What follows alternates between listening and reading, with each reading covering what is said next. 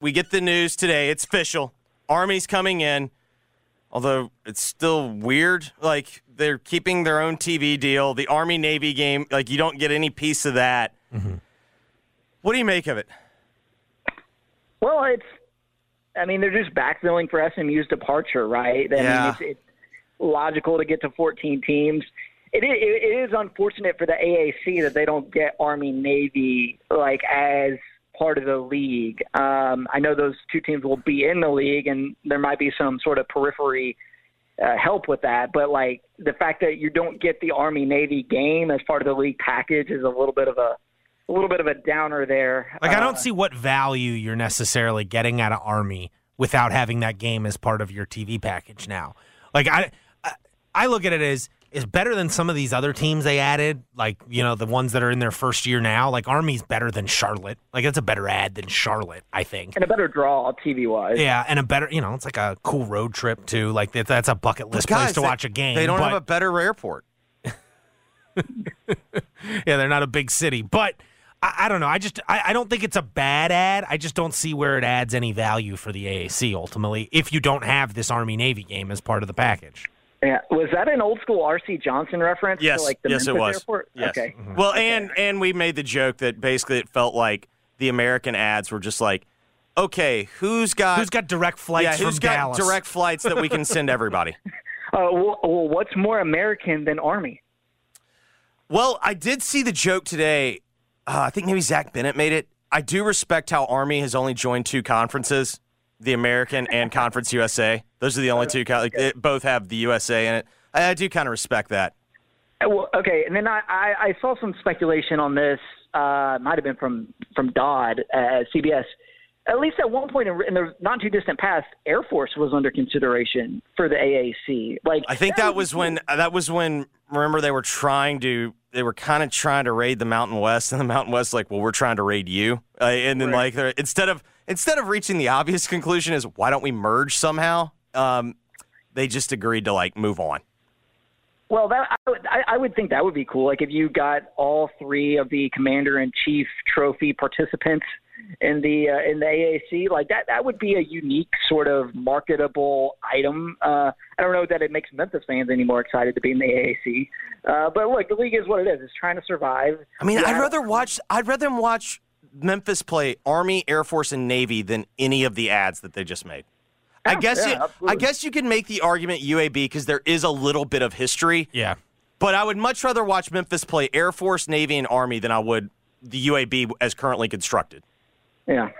No, that's fair. That's fair. I mean, I, I don't think it's a blockbuster ad. It doesn't change really anything, uh, but it, it it gets your numbers back up to a to an even number, and and there's a, a national appeal there. Like Army is going to be of interest to people outside of just I- one time zone, and, and you know, I just worry with Army. Like they have been good lately, but you're seeing this year and even last year they had a little bit of a drop off. Like they're like Navy. They can't take transfers. And in this era, like if you can't take transfers, like it's really hard to be competitive year in and year out. Oh, no doubt. I mean, they, they, those service academies they face a, an uphill battle in this era. I mean, it's no different than some of the high academic standard private schools uh, that that are out there. I mean, Stanford and in particular sticks out. Like this new era is not conducive for uh, schools that have a unique academic uh, standard to hit because of the transfer piece. Because you're going to lose guys, you're just not able to replace them, and then you end up playing a ton of freshmen at a time when everybody else is playing older guys. The other rumor is that the Americans looking add VCU for basketball only. We should give uh, Bluff City Media, I believe, Okay. reported uh, today that they're in discussions. Okay. I guess there's some discussions. So that going on. report is out there. Does that make sense? I don't know that it makes sense for uh, VCU because to me, I mean, we'll see kind of what the American becomes basketball wise. Like y'all know, I'm not I'm not too pessimistic about about the AAC basketball wise. I think it'll be better in basketball than in football, but.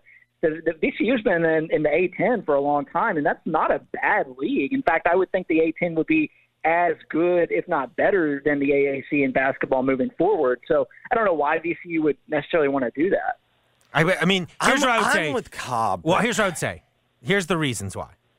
The current media deal the AAC has is significantly better than the A10s, and not and even if you take out the money, you're on you're going to be if on you're a TV. basketball, a- if you're a basketball only member, you're not getting the full share. here's the other part. you're on TV a hell of a lot more in the AAC than you are in the A10.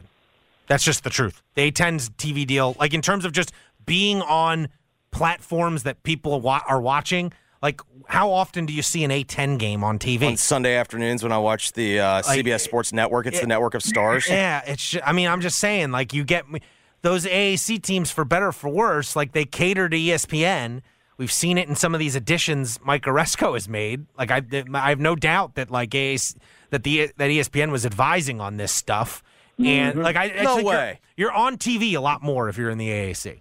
Yeah, it makes sense for for uh, the AAC if they can pull it off. Because I mean, think about some of the coaches who have come through VCU. I mean, Will Wade, Shaka Smart. VCU is more like Memphis than most of these schools. Other, they don't have a football program, but in terms of basketball, they are more like Memphis than any member of the current AAC. They invest a lot in basketball um, there, and they have like a good like if you've ever been to a home game there, like that place is awesome when they're good. Like when they they- like when they're a good team, like that place is an awesome place to go watch a game. Like I think. When Memphis goes there in non-conference play No, this year, I think- it's going to be a great I environment. think if the, uh, let me be clear, if the American can do it, I think it makes all the sense in the world. I'm just, I Cobb's more bullish on the American. I am really worried that the American is about two or three years away from being a one bid league. I think, yeah. I mean, this year they probably won't because of FAU. But like But- I'm, yeah. and I, I'm the, Cobb. That's not a hot take. Like I'm legitimately concerned, and it has nothing to do with that. I think the quality of play is going to be that bad. It's just I think it just becomes a perception thing. Well, yeah, I mean, keeping FAU around, keeping Dusty May at FAU, getting North Texas back up and running now that they've gone through a coaching transition, and then getting UAB up to you know its standard. I mean, they've been good recently under Andy Kennedy. You've got a few good teams in there, but like you just can't have your good team slip off, and that's what happened to the previous iteration of the AAC. Cincinnati fell off. Wichita State fell off. Uh, Memphis struggled at, at times uh, during the previous iteration of the AAC, and it became a Houston-oriented league. Like we can't have the AAC become a Memphis-oriented league, and that could very well happen if FAU isn't able to sustain, you know, the, this this run here that they've been on. All right, buddy. We appreciate it. Yep, no problem, guys. Thanks.